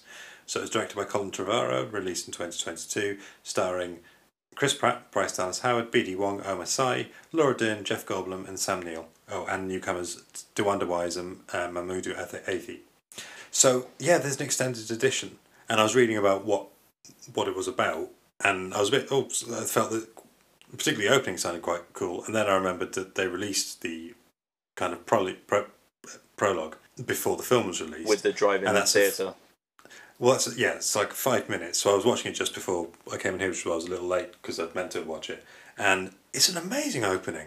It's set 65 million years in the past, and it's got a fight between a T Rex who is meant, I think, meant to be the T Rex of the film before it, well, died, and I want to say Gigantosaurus, but it's Giganosaurus or something like that. Um, and the the big apex predator, and the T Rex dies and gets bitten by. Well, I quite like the establishing shot. Firstly, you got the Universal logo turning into the Jurassic Park logo, which I don't know why they didn't do that for the rest of the films. It was really cool. Because it looks shit. It was the best Universal logo since the Dark Universe. I really did. I really didn't like them having the the Dominion logo and then it zooming in to the Dominion logo like it's fucking Harry Potter. No, Yeah, yeah. I, don't- I, don't- I don't. I don't. I don't mind. I, I, I, yeah. Harry Potter doesn't have exclusive use over zooming into a logo. no, no. I know, but you know. Anyway, carry on. And that, so then you've got like this establishing going through life 65 million, 65 million years ago, and you've got like um, dinosaurs with feathers and just dinosaurs going about their dinosaur business, you know. Putting on little dinosaur suits, getting in their dinosaur cars, going to the dinosaur office. I, I just I just liked it, and then you have the fight, and then you have 65 million years later, and then you got the, you know, the T Rex that is now loose. Storming through a drive-through, and I love that. I love the "Let's all go to the lobby" song, and then you've got the dinosaur illuminated by the projector, which then the film burns, and so you got that. Behind. Yeah. I thought it was brilliant. I, I really liked it, and then that would have gone into the Mosasaurus opening that the theatrical release did. Did you see the extended bit then? Or, I or- did. I, I yeah. I, I well, no. I watched. I watched the extended version, which has Hmm. some alternate scenes, and it has Yes. it has an alternate bit where Chris Pratt is because he's like dinosaur wrangling now. I like that. He's like a dinosaur cowboy. Yeah. That's cool. Well, this is the thing. I, It's very Logan, I thought, the opening. Like, his life now is very Logan, down to the fact that the guy watching him looks a bit like um, the bad guy, the uh, whose actor's name I can't remember, in Logan. I I think because this is so far from Jurassic Park, even the though island's gone. It Yeah. moved on. but but because it it reminds me of a show. I don't think I even liked the show, but I like the concept. Dinotopia. There, there was a Was series. that that- a Spielberg N- maybe? Was that a, it's a time travel? It was a series where Yeah, yeah. where th- there was like some equilibrium with dinosaurs, so people were working alongside dinosaurs, and Yeah, but- and they and they had that sort of thing where you know like just wrangling cattle, he's wrangling a dinosaur, and and there, there's an extended scene then when he comes across the sort of the the poacher guy who ends up kidnapping Maisie and Blue's baby. Baby Blue. Yeah, baby Blue. So and he hands over the Parasaurolophus. I think that was the one I couldn't couldn't remember the name of in the in the Lost World as well. The one the one that Pete Postlethwaite refers to as Elvis. It's Parasaurolophus hmm. Yeah. and so so there's a bit of that but like i actually like this more than fallen kingdom Oh yeah, me too. Yeah. yeah. I have no memory of this film, and I think I only saw it earlier this year. it's so dumb it's so unbelievably dumb but like at least it's bringing some new ideas to the table it's not jurassic park this is very much the men in black 3 kind of thing where it's it's not a men in black Okay, film okay. as such i mean it, look it's nowhere near as good as men in black 3 this is still a bad film but what i'm saying is that it it's not fallen kingdom which is trying to be so many different things it's at least got some kind of ideas like going forward and But I, th- I think this and Fallen Kingdom, to their credit, are trying something new. Fallen Kingdom is trying something new. yeah yeah uh, and uh, i suppose I don't think it, I don't. I don't necessarily think it works. No. I mean, I, but it but is It's still trying it is something trying new. something new and you've got to give it some props for that But then you go. But then you're But- across that the first film was trying to rehash. The Jurassic World was trying to rehash Jurassic Park. Yeah. So what can they do, Ben? What can they do? they can make their Can they films copy it or not can they- suck they can give us characters to invest in they can give us dinosaurs which are like wild animals rather than fucking cartoon cuddly toy fodder they can give us a score which actually fucking stands out from the whole thing. Um, Giacchino, he can name them as funny puns as he wants. Like the score is really not good.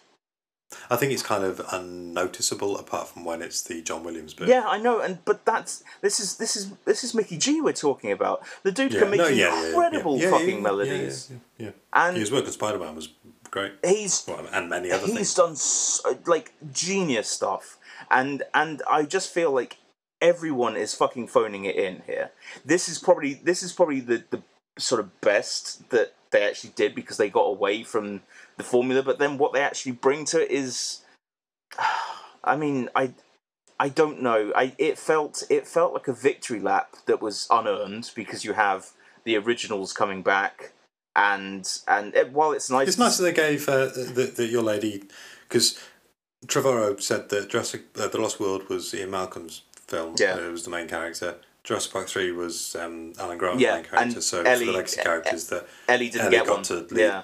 yeah. So that's where she got to Yeah. I hate the locust stuff. See, funny thing is, I, I actually don't mind the locust stuff because it's Hmm. it's interesting that that's the way into the whole thing. The fact that it's got this sort of genetic engineering being used by Biosyn, but the fact it's Dodgson and it it's the the plot itself sucks. It, it and it's it's so convoluted in and and really threadbare and simple at the same time. I really I it it feels it feels like the film thinks it's a lot more complicated than it actually is, but it sort of dresses it up as such. So you're kind of like, well, I don't know what to think now. I, it is weird. It had some cool apocalyptic stuff. It reminded me of like Dinotopia or comic books where you do have uh, dinosaurs and man coexisting, but then it still wanted to have its Jurassic Park cake and eat it too, and and so you have kind of references to to other shit, and it's it's just kind of a mess. And I I I, Um, I feel I think it's less of a mess than Fallen Kingdom. I think it sticks to its guns more than Fallen Kingdom did. Fallen Kingdom, as you said, is, is it's it's just it's some parts stitched together. I think this they actually had a vision for it, but it's just it's just I don't think it works very well. It it's just it's just so weird. This is where they took the franchise. It it's it I don't know. and it's just like I didn't I didn't hate my time with Dominion because this was my first time seeing it. Hmm. But I didn't I didn't love it either. There, there were so many things about it that I was just getting hung up on, and I wasn't lost in the whole thing. It's like I said about Jurassic Park with the with the T Rex paddock and the geography of it not making any sense. And yes, the science is bullshit. We know that, but like it's just. But I got I get caught up. I get swept up in the whole thing. There's nothing in these sequels that makes me want to excuse all the things. I will excuse all the things in the world with superhero movies and fucking magic and and all sorts. But the the my my my disbelief needs to be suspended. These these these things aren't doing enough to make me care enough to do the mental gymnastics to accommodate these things. I think I, I and I think that's it. And, and while there are bits that look fucking fantastic, I mean some of the some of the effects work in in these films, full stop, is amazing. Yeah, they, they went back to much more animatronic in this. Like the Dilophosauruses, hooray for those return. Uh, All of those are practical. They never did a CG one because apparently they don't look right. Yeah. Yeah, and you know, and it, it's cool seeing the sort of new dinosaurs come out and and whatever. Not sure about the Atrociraptor. But I think that's starting to have more of a nod to the ones with feathers and stuff. than, Yeah. You know, how dinosaurs probably Yeah, well, exactly. But but you know, but the point being is that haven't we done the genetic freaks thing? But they're not genetic. I mean, arguably, they're, they're, they're, they're a truer representation of dinosaurs. Yeah, no, yes, no, I'm aware of that. But that's what I'm. But I'm. I'm but I'm talking about a Atrociraptor now, which was not a thing with the long Edward Scissorhands claws. Yes, it was. Was a Atrociraptor an actual thing? Yeah, yeah, yeah. Yeah, they, they stopped doing pretend dinosaurs in this one. I just think when they got a new dinosaur, they tried to make it more feathered to look like what it would Oh, actually okay, right. look like. Um, I like the circle on the um, in in the campus, of the Biosyn campus. That's oh, that circle looks almost exactly the same shape as the logo. Yeah. I wonder why. Yeah, and then the And- fucking T Rex. yeah, I, I, I like that. Yeah, yeah. Um, and- I kept getting distracted by the fact that that Dodgson is now um, Richard Parker from the Amazing Spider-Man movies. He's he's Peter Parker's dad, oh, okay. and and also Tim Cook from Apple. Yes, but then it's a there, there are lots of films like this where the sort of it, it's a techie. you Yeah. know, it's got a living um, philosopher in in uh, Ian Malcolm, and you can absolutely see someone like Google having that, where people are people are um, you know the sort of the people are joining it for idealistic reasons, and they're not necessarily realizing what the people at the top are doing for nefarious reasons. Yeah, I think the new characters in this are, are good. I like the DeWanda Wise's pilot. yeah, yeah. She was cool. I like the fact that she had a Um, thing for redheads, and then was seen chatting up a nice a nice redhead lady at the end. Yeah, yeah, yeah. yeah. that was cool. Um, I, I like the Malta stuff. I like that they've got their kind of underground dinosaur fight club. I think I would have liked to see more See, of that, that- like how people were. that reminded me that remi- I think no, those were the things that reminded me of like Dinotopia and whatever like like yes like a dinosaur market with a with a fighting ring and shit like that like That, that's got Katya from Neighbours in it. She was the, the bad lady who actually, when she turned up, I thought was almost being played as a kind of um, version of Vanessa Kirby's character from Mission Impossible. I I I thought she was initially and then I was like yeah. okay no she isn't she's different she's a different person but then at at its best Dominion was reminding me of like a a mid budget show from from the 2000s which is not the best comparison that you want to kind of invite like like with the, the very cute baby dinosaurs the fact that he makes a promise to blue to get her baby back But that, but I, I, I like a fan family, so I like their, oh their I, dynamic. I i actually liked their dynamic the, the getting Maisie back and everything and i, I liked Hmm. her actually coming to terms with being a clone not not or not quite a clone, Not quite a clone. Uh, yeah, I thought that was actually fleshing out something that was just tossed away in Fallen Kingdom. Mm, yeah, yeah. and and the fact that she's older and she's she's doing the teenager thing now the the found family stuff absolutely works for me. It's it's the it's the the raptor having the baby and then being like a mother. It just again it's the personification again. We, we get back to that whole thing. And i understand that blue is very intelligent and whatever but it just yeah it, it just doesn't feel right. But there are things that I kind of respect this film for, rather than actually kind of at least at least they kind of went for it, and they bringing back the Barbasol can. yeah yeah bringing that back, Although I think it was just a trinket. I don't. The, the embryos must have expired by now, right? Yeah, yeah, yeah, yeah. Bringing back Dilophosauruses and sort of taking out yeah, and and the and the the bit with you know it's fucking mental. I can say this, but the bit where Jeff Goldblum spears a flaming massive locust on the end of a stick.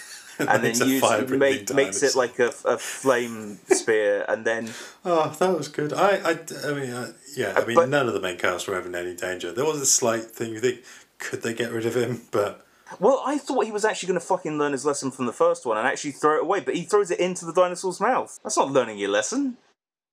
That's no, I mean, his character arc is is Jeff Goldblum to Jeff Goldblum. older Jeff Goldblum from Yeah. same age as uh, as uh, Richard Attenborough was. Oh well, he doesn't look it. No, He, see, and it, it, it, there's there's there is something fun in bringing back the original cast, but I don't feel that this Alan Grant is the same Alan Grant before. And yes, people Really? people change when What? they get older and, and whatever. But but Yeah, I, yeah, yeah. I feel that I feel that you know other than other than Ian Malcolm, who has always been that weird and always been Yes. pretty much Jeff Goldblum just turned up, you know, to eleven. I felt that, that basically Grant and Sattler were, were were different characters. really. Yeah, yeah. Okay. It was nice seeing Sam Neill and Laura Dern. I like them both very much. yeah. Uh, and I've heard that How'd Laura you- Dern loves Ben. Yeah. But heard, yeah. but you know the point being is that that I don't like not liking these films. I mean, I've, Oh, you've, you've, you've been talking for an, an hour and 40 minutes on how much you don't like these films. I know, but it's like it's like getting it out of my fucking system. Like as soon as I'm I'm done with that, I can go back to like pretending not not pretending they don't exist, but also kind of pretending they don't fucking exist. I thought they were pretty much the same characters as, as before. Because I, th- I, I thought it. Because, I mean, Jurassic Park 3 had kind of said that Alan, you know, had no interest in the living dinosaurs and wanted to go back to digging, which you sort of imagine he did. Mm. And, and see he did. Because he says a bit about, you know, that this is the real science, not what they're doing at Biosyn. Yeah, yeah. As I said, I, I, I, I knew, I knew that even though I was the one who manipulated the machine into popping out the Jurassic franchise, I knew that this would be actually quite a depressing journey for me because I only really quite like. I love the first one, and then the rest is just diminishing returns. I like the redemptive power of the cardigan for Henry Wu. That he swapped his evil turtleneck Yeah, for well, a and he got nice cozy it- he, cardigan. he got longer hair as well, so therefore he's more like. It was the cardigan. It was the calming cardigan. Oh. I can relate to a calming cardigan. I've never worn a cardigan in my life. So I have. I know you have. You're you are Mr. Cardigan. I don't know where I'm going with that, but you you you wear you wear a lot of classic dad stuff. Yep. You should smoke a pipe. No. Um, Oh, should we do uh, Michael Giacchino? No, what a great pun. let's do it. I must admit, you've taken that much easier than I thought you would, which No, I hate the name, but so much, it just shows how much you hate. But I'm. I'm so defeated by this fucking franchise. I'm just like, yeah, whatever. Stamp on the other side of my face, please. Jurassic logos. Mm-hmm. Upsy Maisie. Clone Liu. God. Then you've got a a suite which has got three titles: A Sattler State of Affairs, Ellen for Granted, Sattler, I barely know her, A Biosyn We All Go, You're So Cute When You Smuggle, You're Making Me, You're Making Me Feel Woozy, Oh God. That's the worst She one. Shoots, She Scorches, What's Your Major Malcolm Function, Six Degrees of Evacuation, Some, Saliva and Kicking, Wooing for Redemption, All the Jurassic Worlds of Rage. And then the final one is Sweet Sweet Dino Revenge, but sweet is spelled S U I T E. he needs to be stopped. He needs to be stopped. He needs more. So, Oh. so yeah, so, and that's the thing. I it takes the things I love. I love a Mickey G score, and and just does nothing with it. I listen to it in isolation as well, and and it's just Yeah, no. it's just uh and I shouldn't be I shouldn't be doing that. I know some scores are more func- functional than just there to, you know, kind of whatever. But I feel like he could have done more. When when you've got the John Williams theme, I understand it's a hard act to follow, but then he's capable of it. You know. Do you think they'll make more? Yes, absolutely. I, Do I, you I don't know how. do you have franchise fatigue? Yes, absolutely. Uh, well, look, man. If they suddenly said, "Actually, we're getting rid of all this bullshit that we've done before, and this is a whole new thing," I'm not sure I'd like a like a remake or anything like that. But because again, that you can only kick the can so far down the road, can't you? Like it's it's kind of whatever. But I I don't know how you make the Jurassic franchise interesting. I don't know how you do that. I think the only way you could have had the possible wonder of seeing because it wasn't just the seeing the dinosaurs on the screen like that. It was the I think it was the combination of the practical and the CG effects and that hadn't been done before.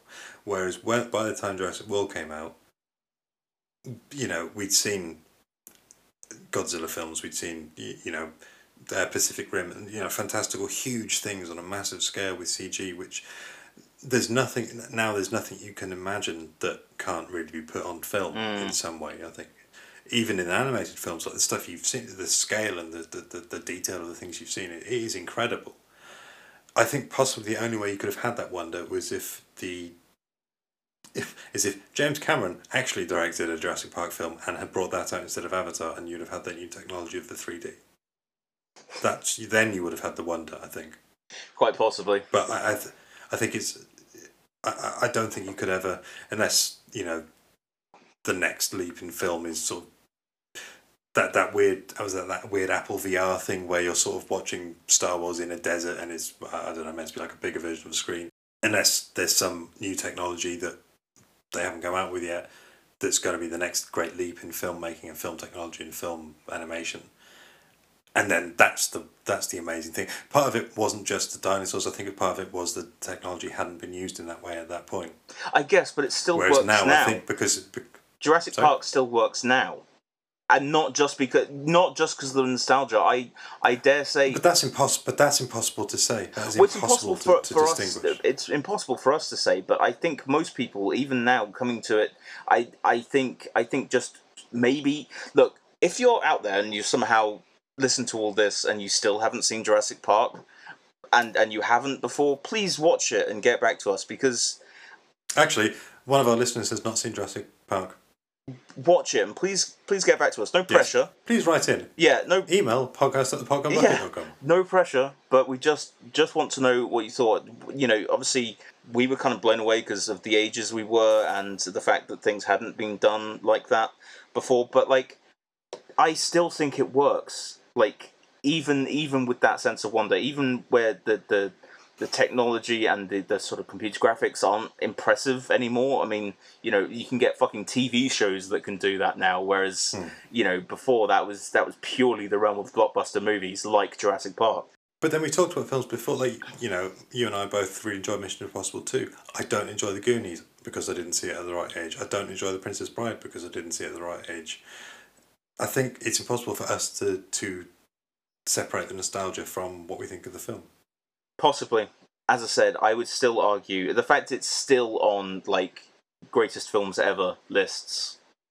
But is that because of who's voting for it? Because it's people our age who are writing these lists and making the films and voting on these things. But then you can still you can still watch they're the ones making the fucking you can still watch Star Wars and you know even even the special editions even if you're stuck with the special editions Yeah, yeah. and they they've got dated computer effects now you can still you, you still love it because it's the story it's the the effects are are are complementing the story they're not the actual yeah, yeah, story that's. Yeah, yeah, yeah. so I, I genuinely think Jurassic Park, even if you you know with slightly shonky effects to to modern eyes, it still fucking works.